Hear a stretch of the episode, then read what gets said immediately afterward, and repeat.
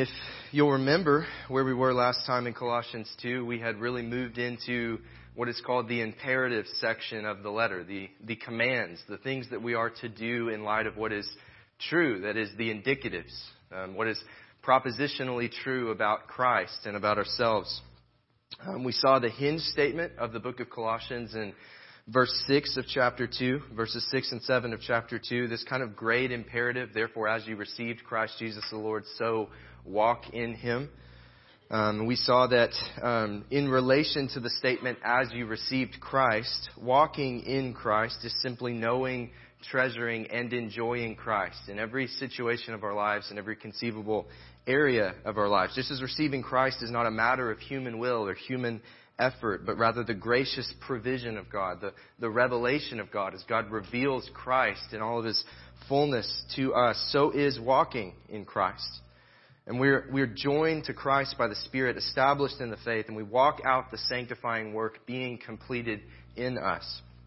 And then Paul's first kind of sub imperative, the next command that he gives, is a warning um, in verse, starting in verse 8. It serves to warn against deceptive false teaching, which would captivate the minds and, and hearts and consciences of God's people, to submit them again to this kind of worldly, man centered, um, false, falsely wise, worldly slavery.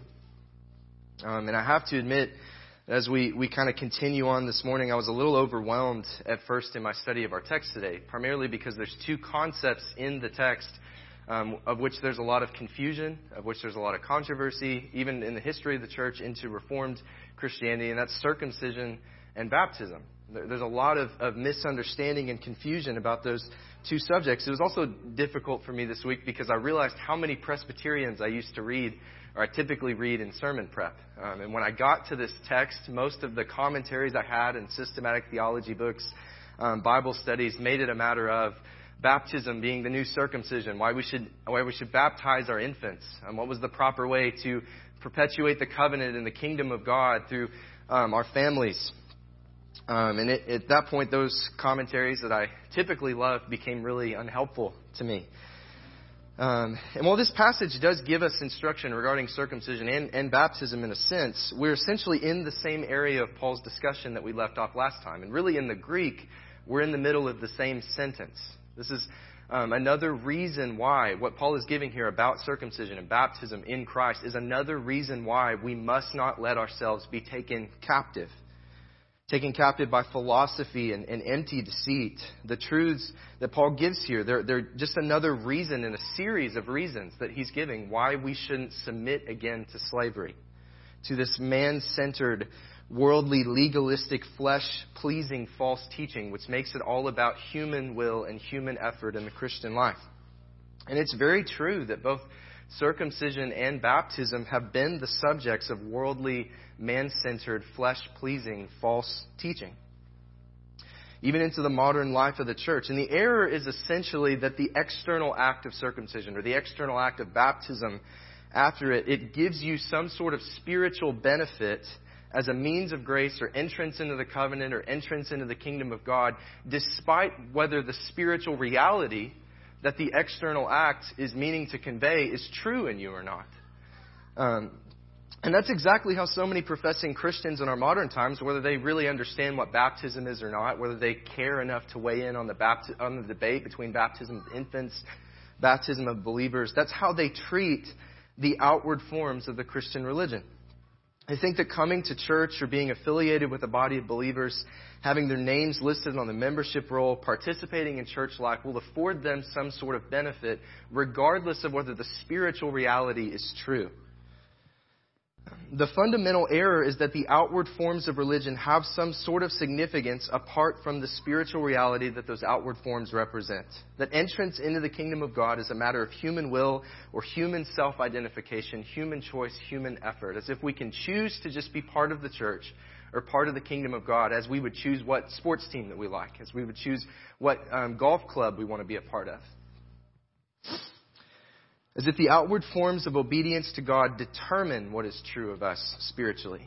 And indeed, I think there's always present in us as human beings this kind of um, fleshly tendency to a Judaizing type of thinking, which insists on human performance, on human ability, on a human role in redemption. When I was a, a young kid, my siblings and I had this uh, babysitter who would watch us when um, our parents were away. And, and usually I was doing something while my parents were gone that was pretty stupid or rebellious, unproductive. But I remember one evening I was reading my Bible um, as a, a pretty young believer. And this, this sweet lady, she was probably surprised to see me doing something that productive. Um, so she began to talk to me about it. And, and I don't remember where I was reading or what I was reading, but I, I do distinctly remember that as we talked about sin and the gospel, I remember seeing the look of conviction come across her face. And so she, you know, she kind of shook it off and she said, "Yeah, my my relationship with God isn't great, but I've been meaning to get baptized again." Um, as if that would do something for her. And, and you know, I, I knew, as a, even as a young Christian, that wouldn't do anything for her, and I bluntly told her that. Um, and she was shocked to hear that getting wet in the baptistry wouldn't, wouldn't shore up her relationship with God. And that's obviously a, a simplistic understanding of what baptism is, but it's exactly the reasoning of the Judaizers here in this text in reference to circumcision. It's exactly the, the way many Christians treat baptism and the way many of us here even may unwittingly tend to, to treat the motions of our church and our faith. We use the, the activities of church life to try to make our consciences feel better, to try to soothe our consciences, regardless of whether the spiritual reality, the, the real satisfaction and joy in Christ is true. And, and I think at least part of the reason why such confusion exists concerning the kingdom of God, entrance into the kingdom of God through baptism or circumcision, is because there's a lot of confusion, and there has always been confusion concerning the gospel of God. Even in professing, church, professing Christian churches. And that confusion persists um, even in the Reformed part of the church, maybe especially in the Reformed part of the church um, today. It's bewildering to me, but there's multiple factions which all claim to hold to the same doctrines of grace. And yet they all, with the Judaizers, tend to add aspects to the gospel. They try to add on to the gospel. On one side, you have those who kind of grew up in the young, restless, and reform movement, and then they went the way with so many of those teachers into to this kind of woke ideology, where they, they seek to add social aspects to the gospel, social components to the gospel, racial reconciliation, um, general social equity, these economic policies that are not only just considered part of the Christian faith, but part of the gospel itself. But equally as dangerous and maybe less offensive to us, um, on the other side, is this kind of teaching which would combine biblical concepts, which would combine the law of condemnation, which would combine the gospel of justification by faith, and which would combine the Great Commission and its call to discipleship and obedience into sometimes what is called the larger or the broader gospel message. And according to this kind of thinking, the responsibility to obey the law and specifically to engage in social, moral reform through activism and legislation, it's not just a requirement for all Christians, it can be a requirement to be Christian. No longer is the church's message to the world one of reconciliation to God through the person and work of Jesus Christ. It is a message of submission to the law's requirements for society under the feet of Jesus. And those things are good, they are true, but they must be preserved in their distinction. Because to combine the elements of Scripture, the doctrines of Scripture, means to distort all of the doctrines of Scripture. The gospel gets conflated and equivocated with all sorts of additional responsibilities and with true or false doctrines. And it understandably makes the gospel nearly impossible to define and to state clearly for those who need to hear it.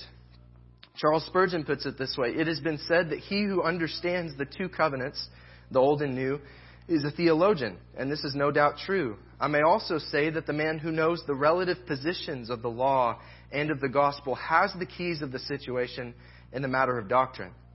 The relationship of the law to myself and how it condemns me, the relationship of the gospel to myself, and how if I be a believer it justifies me. These are the two points which every Christian man should clearly understand. To mingle law and gospel is to teach that which is neither law nor gospel, but the opposite of both. So, how does one enter the kingdom of heaven? This is kind of the question today. This is the question posed by Paul, or the question answered by Paul, rather. And there's really only one viable answer for us as Christians if we're to preach the same gospel that Jesus preached, the same gospel that Paul preached, the same gospel of which Paul was, was unashamed, the power of God unto salvation for the Jew first and the Gentile.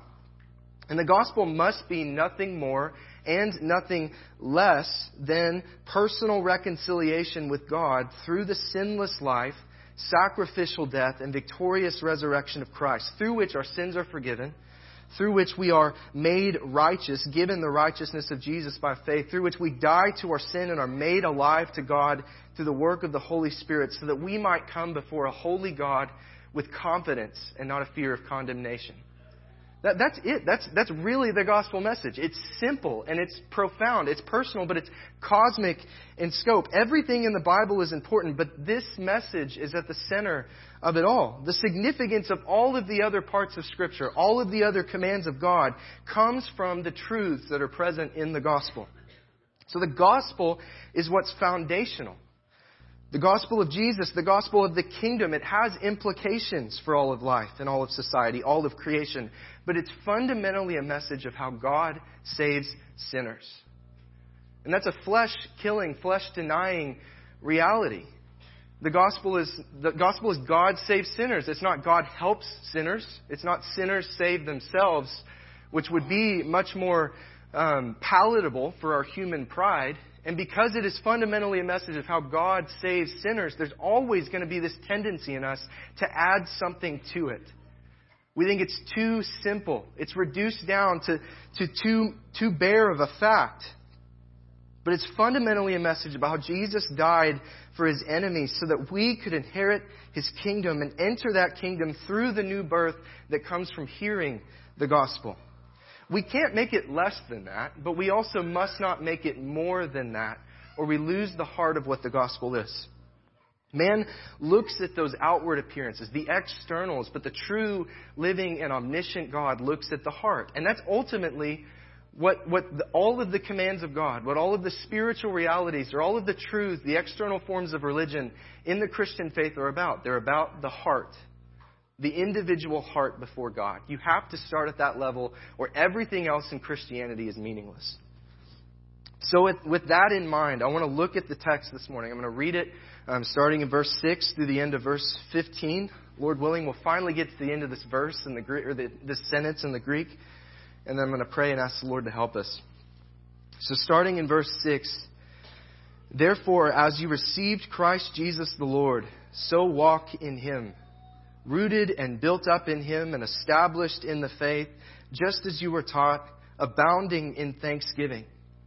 See to it that no one takes you captive by philosophy and empty deceit, according to human tradition, according to the elemental spirits of the world, and not according to Christ. For in him the whole fullness of deity dwells bodily, and you have been filled in him, who is the head of all rule and authority in him also you were circumcised with a circumcision made without hands, by putting off the body of the flesh, by the circumcision of Christ, having been buried with him in baptism, in which you were also raised with him through faith in the powerful working of God who raised him from the dead. And you, who were dead in your trespasses and the uncircumcision of your flesh, God made alive together with him having forgiven us all our trespasses by canceling the record of debt that stood against us with its legal demands. This he set aside, nailing it to the cross. He disarmed the rulers and authorities and put them to open shame by triumphing over them in him. Father, I, I thank you for this time together. Lord, that we can open your word together, that we can see what is true about Christ and about ourselves here, Lord, that we can rejoice in what we find there. God, I pray that you would open our eyes, um, that we would see wonderful things in your word and in your law. Lord, I pray that you would give us hearts that are able, and willing to receive this word, God, to obey it, to apply it to our lives. Lord, I pray that you would humble us before your word. Um, help me not to preach on matters of, of personal agenda and personal conviction, but rather to preach what is always true and ever true in the gospel of Jesus Christ. Lord, I pray that we are built up together um, this morning. It's in Jesus' name that I pray. Amen. So it's a bit surprising here. Um, we've tracked Paul's kind of grand descriptions of the cosmic redemption, the divine fullness of Christ throughout Colossians so far. Um, we've seen him compare Christ with the, the mystical and pseudo reasonable false teachings of men. And here the apostle introduces the subject of circumcision. Something that, you know, looks a little bit out of place in his discourse. And as Paul, as Paul Priest mentioned in his sermon on, on Christ and the Sabbath in Luke a few weeks ago, Paul's mention of a circumcision here in Colossians, it reveals a Jewish element to the Colossian heresy. In response to the conversion of the Gentiles, both in Colossae and Ephesus and other places through the gospel of Jesus Christ, um, these Jewish professing Christians have come along and said, hold on, that, that's not all. It's very well that you've believed in Jesus. It's fine that you've held to his sacrifice. Those are good things. But have you heard about circumcision? Have you heard about the law? Um, what are you eating? Um, what are you What are you doing? Um, and they've they've really added um, aspects to the gospel that they felt that they had to go through. Now the Gentiles have to go through them as well. You must do this so that you can enter into salvation, enter into the kingdom of God. You must do this, circumcise yourself to have power over the flesh. And that understandably, um, as it does now with some other with some other Judaistic teachings, it causes a lot of confusion in the churches. It caused a lot of confusions here in Colossae. Many of the Gentiles to which Paul had been preaching probably had little knowledge of the practice of circumcision, at least within the context of the Jewish law. And now comes along some zealous and maybe even some well intentioned Judaizers who were laying additional requirements on the Gentiles to be considered members of the household of God. And this scandal over circumcision, it rocked the early church for decades. It was pretty much the, the chief false teaching that Paul opposed throughout the course of his life. It bred a lot of confusion over exactly what the gospel was, over exactly what the kingdom of God was exactly how one was made right with God, how exactly one was made a member of God's covenant, a citizen of God's kingdom, a member of God's family. And whether the false teachers in Colossae are truly Judaizers, truly Jews, or just appropriating some Jewish requirements to kind of legitimize their own heresy, the error is the same that an act or a ritual or a practice done by man, done by human hands, can bring someone what only Christ can truly give them. So if you're just in case you're unfamiliar with what circumcision is, I want to trace it briefly um, from its institution um, through the Old Testament. What is circumcision? What was the purpose? To whom was it given? And we see it introduced firstly in Genesis 17. If you turn there with me. Circumcision is introduced in God's covenant with, with Abraham, who becomes Abraham. His name is changed from Abram to Abraham here in Genesis 17. And in verse 1, um, it says, When Abram was 99 years old, the Lord appeared to Abram and said to him, I am God Almighty. Walk before me and be blameless, that I may make my covenant between me and you and may multiply you greatly. Then Abram fell on his face, and God said to him, Behold, my covenant is with you, and you shall be the father of a multitude of nations. No longer shall your name be called Abram, but your name shall be Abraham for I have made you the father of a multitude of nations.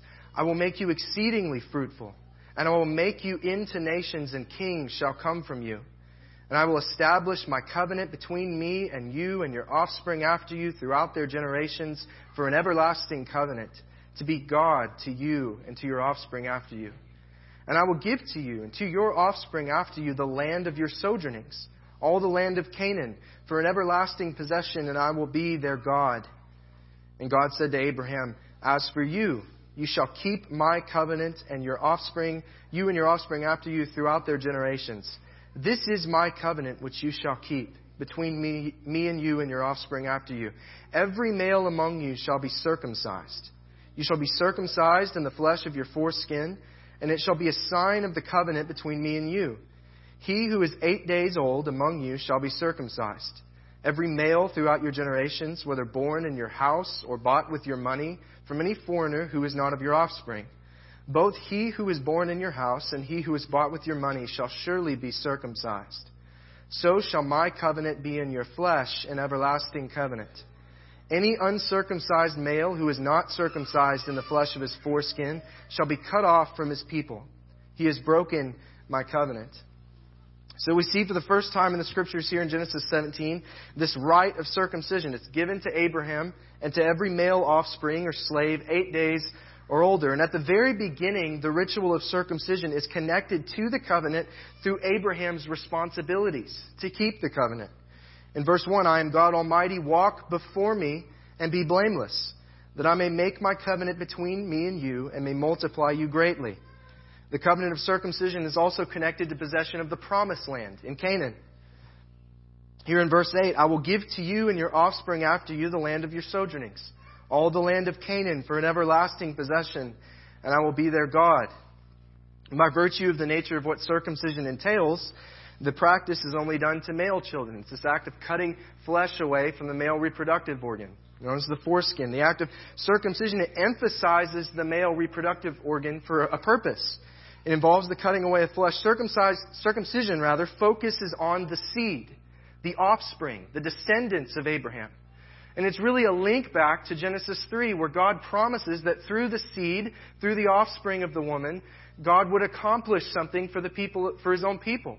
He would accomplish a cutting away of the flesh, a cutting away of their sin, crushing the head of the serpent. The same seed of the woman from whom Abraham descended according to the promises of God would do something for all of his people, cutting off his people from sin and the power of the flesh. That's what circumcision here is meant to signify. It's linking it to what has come before. Um, later, we see circumcision mentioned in Genesis 34.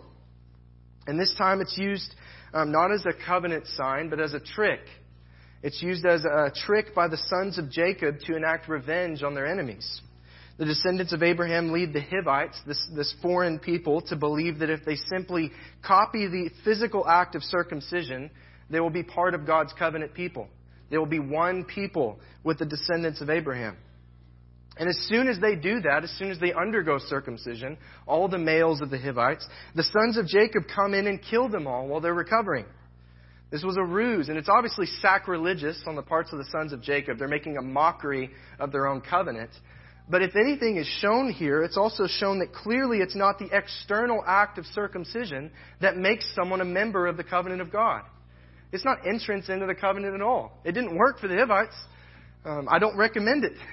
Circumcision is again made law. It's made law for the nation of Israel, which is descended from Abraham. It's given to the Israelites not because they chose to undergo the sign to be made in the covenant, but because they were already part of the covenant by virtue of who they were descended from. In Exodus 12 and Leviticus 12, along with the introduction of the concept of what is called uncircumcision. So now we have circumcision as a sign of the covenant. Now we have uncircumcision in Exodus 12 and Leviticus 12. It's uncleanness, non covenantal status, violation of the law of God. And with that, with uncircumcision, comes the penalty of death. The ritual of circumcision, it's not simply an act of promise, it's a requirement of the law of God. And if you were to do anything to compromise that, then you would be punished under the law. There was a way that your circumcision could be counted as uncircumcision. And we're given the true significance of circumcision in Deuteronomy, which Deuteronomy itself functions as an exposition or an explanation of the law of God. In Deuteronomy, we have a summary statement of the entire law of God in one commandment. In Deuteronomy 6 4, called the Shema in Judaism. Right? Hear, O Israel, the Lord your God, the Lord is one. You shall love the Lord your God with all your heart and your soul, with all your strength, with all your mind. That's ultimately what Israel needs to do to stay in covenant relationship with God, to keep the promised land. The same requirement is put another way in Deuteronomy chapter 10, starting in verse 12 where Moses says, And now, Israel, what does the Lord your God require of you? But to fear the Lord your God, to walk in all his ways, to love him, to serve the Lord your God with all your heart and with all your soul, and to keep the commandments and statutes of the Lord, which I am commanding you today for your good. Behold, to the Lord belong heaven and the heaven of heavens, the earth with all that is in it. Yet the Lord set his heart in love on your fathers and chose their offspring after them, and you above all peoples as you are this day. Circumcise, therefore, the foreskin of your heart, and be no longer stubborn. That's what circumcision ultimately is a picture of God's command to be circumcised in heart. Circumcision is a matter of the heart, of the requirement for those who are truly the Lord's to love the Lord their God with all of their heart and all of their soul, to keep the commandments perfectly, to walk before Him, to be blameless before God, holy as He is holy, to serve the Lord their God with no division of allegiance or attention or affection, to obey Him perfectly in everything. To do that is to be circumcised in heart. To not do that is to be under the curse of God, uncircumcised in heart and a breaker of the covenant of God. So circumcision was given to the people of God in the Old Testament to show them not their covenantal status, but their true spiritual need. It's a sign of need. It's a sign of what they don't have because as Joshua tells the people of Israel, you are not able to serve the Lord. For he is a holy God. He is a jealous God. He will not forgive your rebellion or your sins. The people will rebel. The people will sin. They won't love God. You are not able to serve the Lord. So what does circumcision show? That we cannot change our desires. We cannot rid ourselves of the flesh, that apart from Christ, we are slaves to our passions and our lusts. We are lovers of our sins, bound to rebel against a holy God, and doomed to the penalty of that rebellion under the law of God. So circumcision is a sign of blood and of death if you do not keep the law of God. As Paul says in Romans 2, circumcision is indeed of value if you obey the law. But if you break the law, your circumcision becomes uncircumcision. And the spiritual need of circumcision of heart, it's echoed throughout the rest of the Old Testament. And the meeting of that need is promised throughout the Old Testament. In Deuteronomy 30, Moses promises, And the Lord your God will circumcise your heart and the heart of your offspring, so that you will love the Lord your God with all your heart and with all your soul, that you may live. David cries out for this work in Psalm 51 after he sins. Create in me a clean heart, O God. Renew a right spirit within me. Jeremiah echoes God's requirements in, in chapter 4 of his book. Circumcise yourselves to the Lord. Remove the foreskin of your hearts. Because those who are circumcised merely in the flesh, he says in chapter 9, the uncircumcised in heart will be punished under the wrath of God. So circumcision never met a need. It never provided anything for the saints of the Old Testament. It pointed to man's greatest need before God. Just as the law was given to show our lawlessness before God, so circumcision was given to show our uncircumcision before God. The wickedness of our sin and our flesh. In the last chapters of Jeremiah, they give the people of God God's promise to meet that need with a new kind of circumcision, a new covenant. In Jeremiah 31, starting in verse 31, he says, Behold, the days are coming, declares the Lord, when I will make a new covenant with the house of Israel and Judah, not like the covenant that I made with their fathers, the old covenant, on the day when I took them by the hand to bring them out of the land of Egypt. My covenant that they broke, though I was their husband, declares the Lord. And then he promises, he says, I will put my law within them and I will write it on their hearts, and I will be their God, and they shall be my people. And no longer shall each one teach his neighbor and each his brother, saying, Know the Lord. For they shall all know me, from the least of them to the greatest, declares the Lord, and I will remember their sin no more. This is a new covenant, not like the covenant he made with Israel. Not like the covenant he made with Israel. For one, the covenant of Israel was one that could be broken. This new covenant is one that cannot be broken. The, new, the old covenant was temporary. The new covenant is eternal. The old covenant was external. The new covenant is internal and spiritual. The old covenant made between God and Israel through Moses was broken and it ended when God drove Israel out of the land of promise and into exile through the nations. And it could not be kept because Israel could not live up to the perfect standard which the law of God and the covenant of God required. Even Moses, as their mediator, couldn't help them. He didn't even enter into the promised land because of his own sin.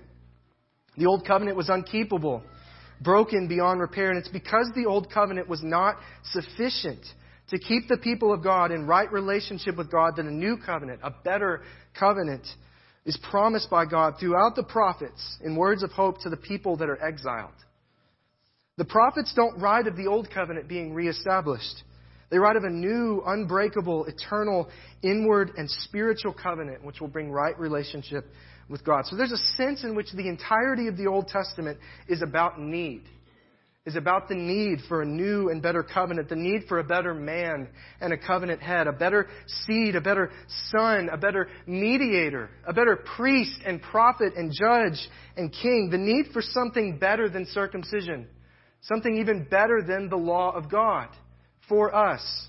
The law of God is perfect. I'm not saying that the value of the law of God is decreased by us, but we need something better for us, something that can can make us righteous and not condemn us. And that's what's so amazing.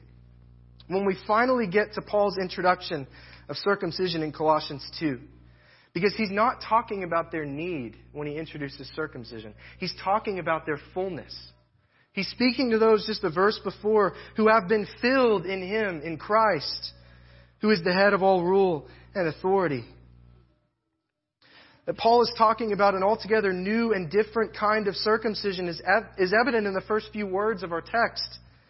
In him also you were circumcised. Who's the you that he's speaking to? It's not Jews, it's not Jewish proselytes or Jewish converts. He's speaking to Gentiles. He's writing to Gentiles and he says, You have been circumcised. Not you will be, like it promises in the Old Testament, you will be circumcised in heart. Not you are being circumcised in heart, but you have been, you were circumcised once for all time. They don't need another circumcision because they already have one. And this circumcision, it's not only in place of the circumcision offered by the Jews, but it's made without hands. It's a divine, heavenly, spiritual circumcision. The circumcision of the Old Covenant was physical and seen and temporary, and this circumcision performed by God in the Colossians is spiritual and unseen and eternal. Not only is it spiritual and eternal, but it's much more extensive. It's much more complete compared to the circumcision offered by the Jews. The old circumcision cut away a little flesh. The new circumcision puts off the entire body of the flesh. If circumcision of the heart was simply a matter of cutting off pieces of flesh, cutting away little bits of worldliness or immorality, then all the Jews would have been in the kingdom of God. We could all be in the kingdom of God just by denying ourselves, like the practice of Lent. That would be enough to secure our spot in the, in, in the kingdom of God. That's what the false teachers in Colossae offered through their asceticism, their self denial, just putting off little bits of the flesh. Their moralistic teaching promised that, but Christ requires more than that. He doesn't just require some of our worldly passions. He takes them all. He cuts away our entire bodies of flesh. He removes all of our sin. And this circumcision is not the circumcision of Abraham or of the Old Covenant or of Moses. It's the circumcision of Christ. It's the substance to which the shadow of old circumcision pointed.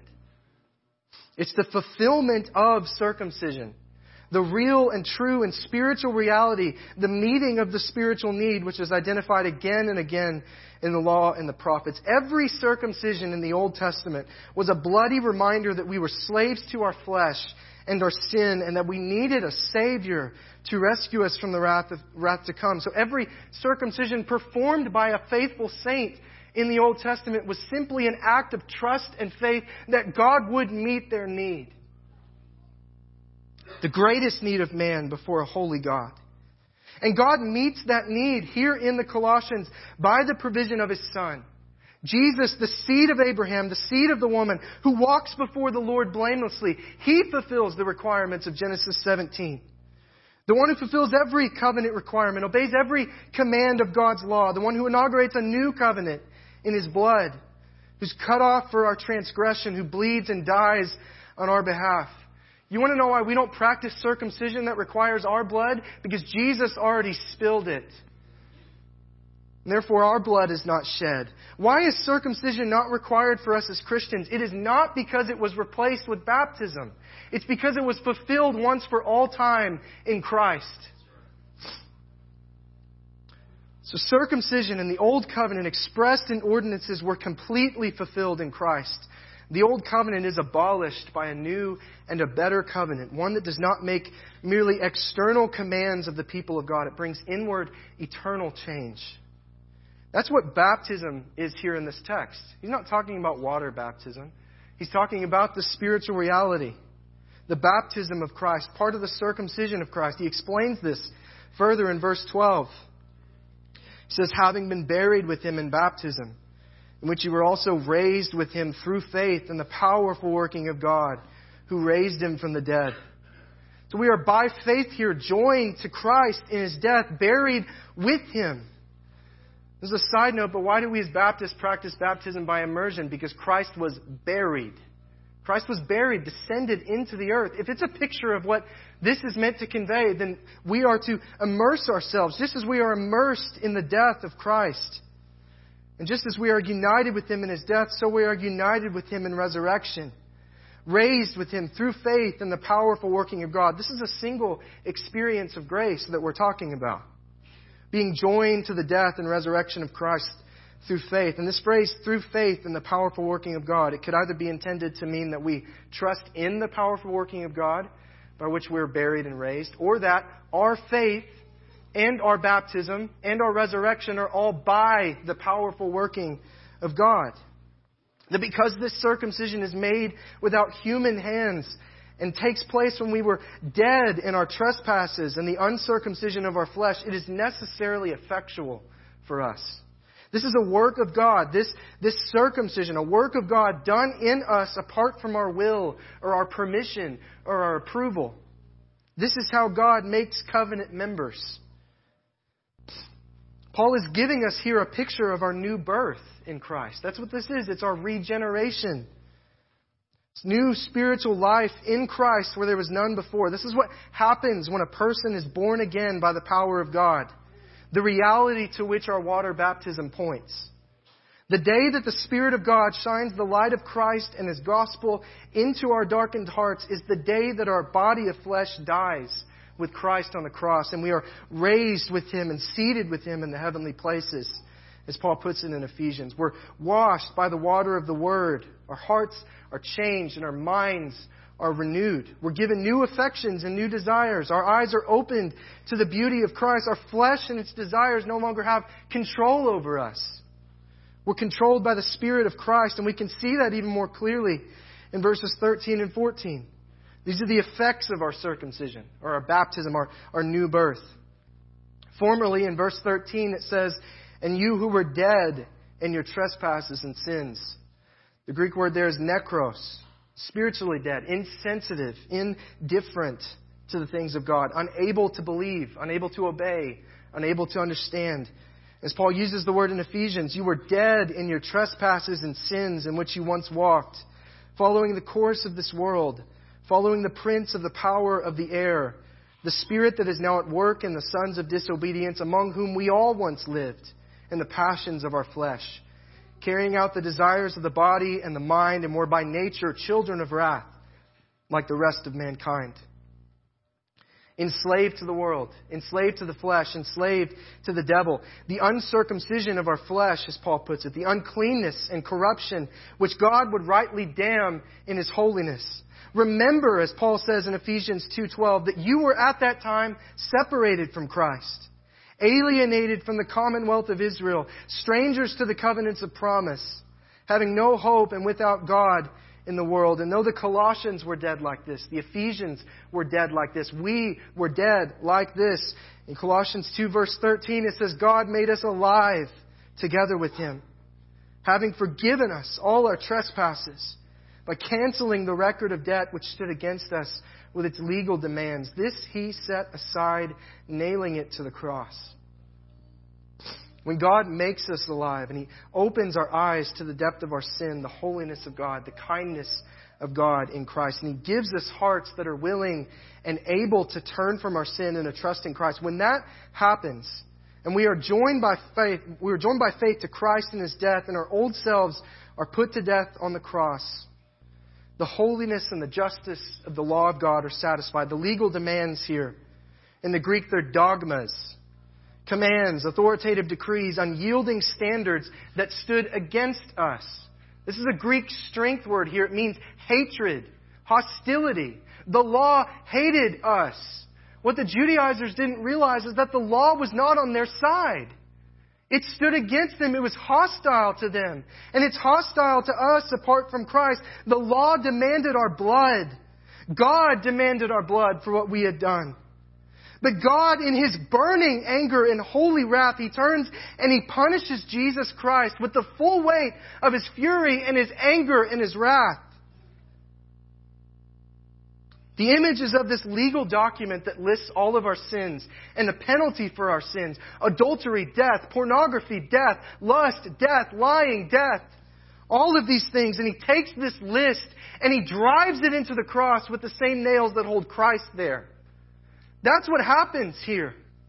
And our sins are, are sins that demanded our blood. They're wiped away, blotted out. That's what the word canceled means. It's like someone takes an eraser on a chalkboard and just wipes them away. They're gone. And with that act of wrath and justice and love and mercy, God disarms the rulers and authorities and puts them to open shame by triumphing over them in Him. Every accusation that Satan and his demons could lodge against us, that the enemies of the church could make, every accusation of our own conscience, every accusation of God's law, according to the standard of God's holiness, was silenced at the cross. No slander can be heard, no flaw is acknowledged, no guilt can be seen in the saints of Jesus Christ who die with him in his baptism and are raised with him in resurrection. That's the spiritual reality that you are proclaiming has personally happened to you when you undergo the waters of baptism. Our sins can't follow us. Our debt can't follow us beyond the cross of Christ and the grave where he was buried. The legal system doesn't convict dead people. And we have died with Christ. And our circumcision and baptism, they're not just an act of death, but of new creation. Of new creation, as Paul says in Galatians 6, But far be it from me to boast except in the cross of our Lord Jesus Christ, by which the world has been crucified to me, and I to the world. For neither circumcision counts for anything, nor uncircumcision, but a new creation.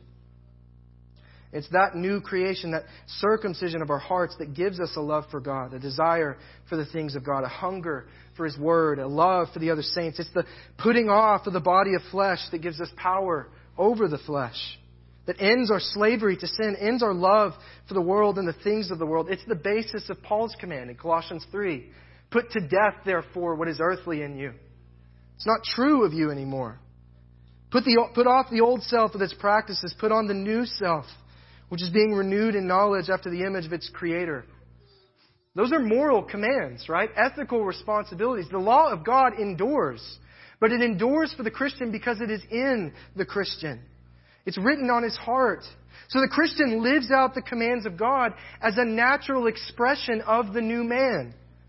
A natural expression of changed hearts, serving God by the new way of the Spirit, not the old way of the letter.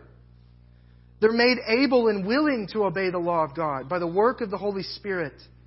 We are made able to serve the Lord. Joshua says, You are not able, and Christ says, You are able to serve the Lord.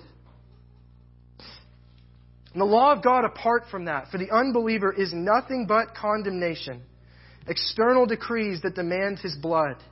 But the law of God for the believer is the way of life the way of life, the way of lifestyle, the overflow of his heart, because God's righteousness is now innate to him. It's inwardly true, and therefore it's outwardly expressed. So, how is the law of God established and expanded throughout the nations?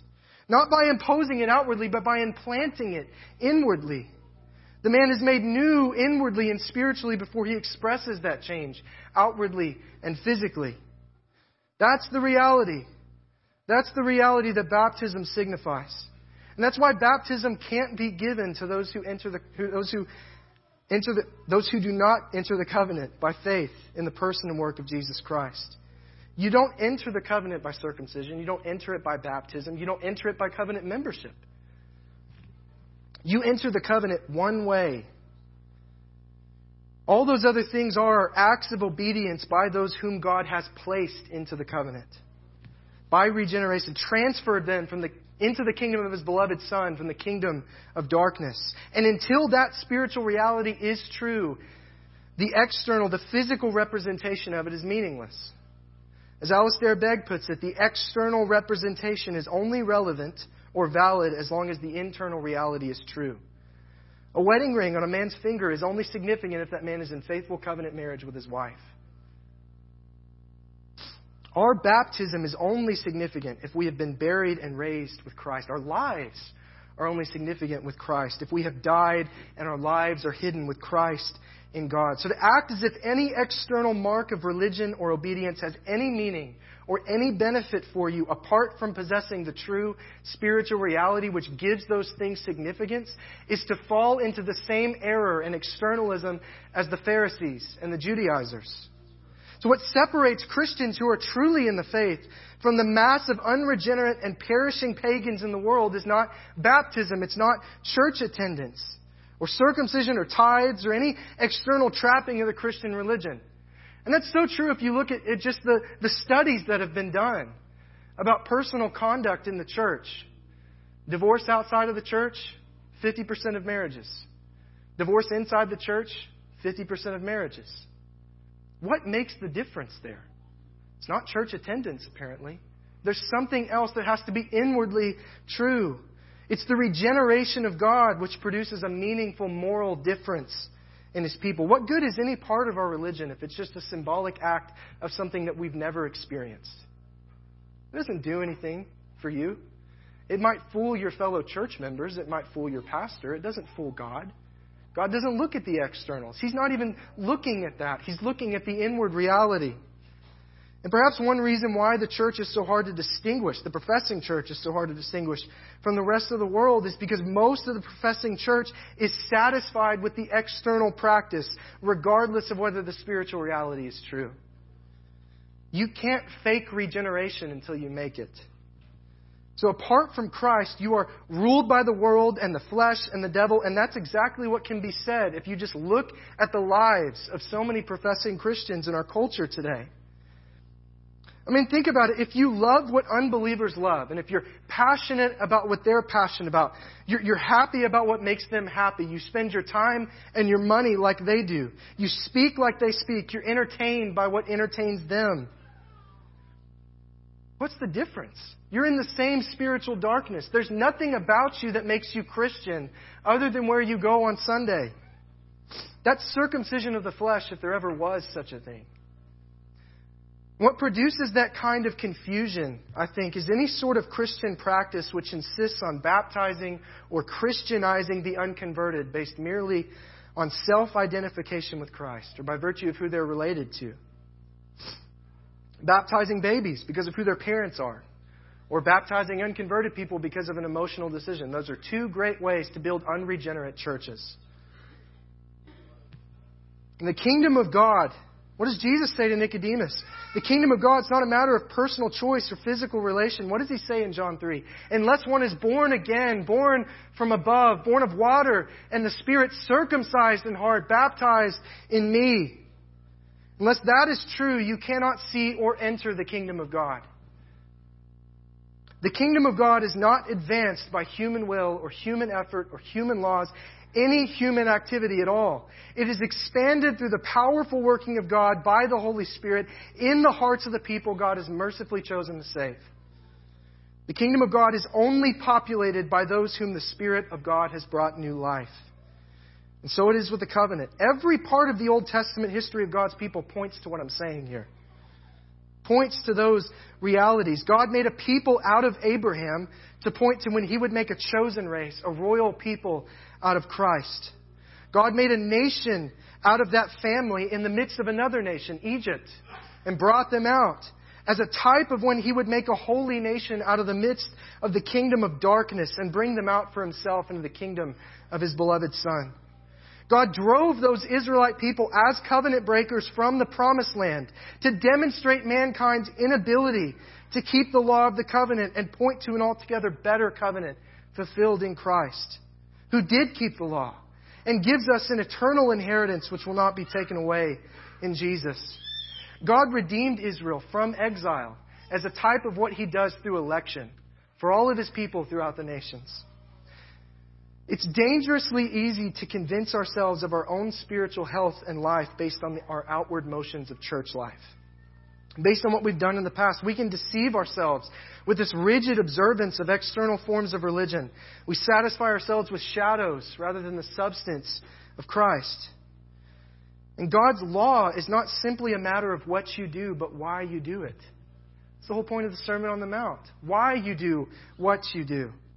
That's what worship in spirit and in truth is. It's right actions born of a right heart of true belief and repentance. There is no keeping any aspect of the law until the heart is made right. And there's a call here in this text to examine ourselves, lest in any of us there be this evil, unbelieving heart causing us to fall away from the living God. And when we talk about the word preached and the fellowship of the saints and the Lord's Supper and the act of baptism as means of grace for the saints, and so they are. But they don't afford you any grace if you've never experienced the grace of God. When we're convicted and when, our, when we're shown our sin by the Spirit of God and the Word of God, there's only one recourse that will do anything for us, and that's casting ourselves on the mercy of God in Christ. Christian morals and Christian activities, church activities, they can be a great place for a sinner to hide from their conscience, to hide from the work of the Spirit, the conviction of the Holy Spirit. But one day, this assembly won't be here, and there will be nowhere to hide before God. It's not a matter of how we see you as a church body. It's not a matter of how your pastor perceives you. It's a matter of what is true in you, inwardly, spiritually. And God knows the difference. So if you've not been truly circumcised with a circumcision made without hands, had your body of flesh cut away from you, your sin and your guilt buried with Christ, your spirit raised with Christ, your mind renewed, in the resurrection power of God by faith, those means of grace, anything we do as a church, it's meaningless for you. You can cut away all the pieces of your body that you want. You can cut away all parts of immorality that you want. You can get wet and call it baptism. You can eat crackers and grape juice or wine and call it the Lord's Supper.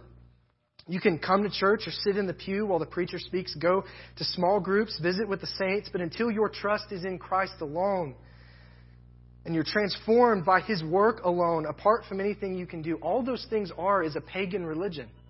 You're not serving the true God. That's idolatry. And it's for that same reason that sprinkling infants, this is kind of a side point, but those who have not known the grace and mercy of God, baptizing anyone who doesn't know the Lord is meaningless. But it's, it's doubly perverse to baptize people that you know don't know the Lord. That's just like the people, the sons of Jacob treating the Hivites. You are tricking them and deceiving them on purpose because of a theological position. You must first be baptized into Christ's death, raised in his life, joined to him by faith in the powerful working of God. When you have received such a circumcision, you have no need of the other one. You have in Christ all that man centered legalism claims to offer you and more. You have the unseen and the eternal. You don't need the lesser and the temporary, the seen and the temporary. You have the substance in Christ. You don't need the shadows. And if you have the substance of Christ, you have all that those shadows ever meant. They always pointed to Christ. So baptism and the Lord's Supper, I don't, want to stray into antinomianism here by how strongly I'm preaching the other point. They are, they're external rituals that do nothing to contribute to our salvation. So why do we practice those things? Why does our Lord command that we practice those things? Well, if you're practicing them rightly, it's because the spiritual realities are true in you. It's because you're practicing what is already true in you. Circumcision was all about our need. Baptism is all about our fullness in Christ. You don't wear a wedding ring to become married. You wear it because you're married. That's what baptism and the Lord's Supper, in one sense, are. Our Lord Christ is not interested in external change if inwardly you're not a new man. And without the inward change first, the outward change is at best temporary, and at worst is just wicked hypocrisy. We as Christians, united to Christ, are free from practicing anything in this life which is not true of us in Christ. I mean, think about that. The basic Christian imperative concerning ethics, the basic Christian command concerning the law is be what you already are in Christ. Be what you already are. We don't need a circumcision in the flesh because Christ has met our need. We at no point in Christian lives must sin Because Christ has freed us from the body of flesh. I'm not preaching Christian perfect, perfectionism. We will sin. We will succumb to the flesh. But I would argue that those who are truly in Christ, they do so progressively less and less as they are inherently made more like Christ. Because in Christ, the power of sin and flesh has been broken, and we're free to live to God as those who are truly free. I like what Spurgeon says about this. Sin in the position of a natural man is that of a king on his throne. But the position of sin in a Christian is that of a bandit, hiding in secret places, trying to usurp or trying to gain back its usurped dominion, but failing in the attempt. That, that's essentially the command that Paul is giving in Colossians 3. He's calling us to go hunting.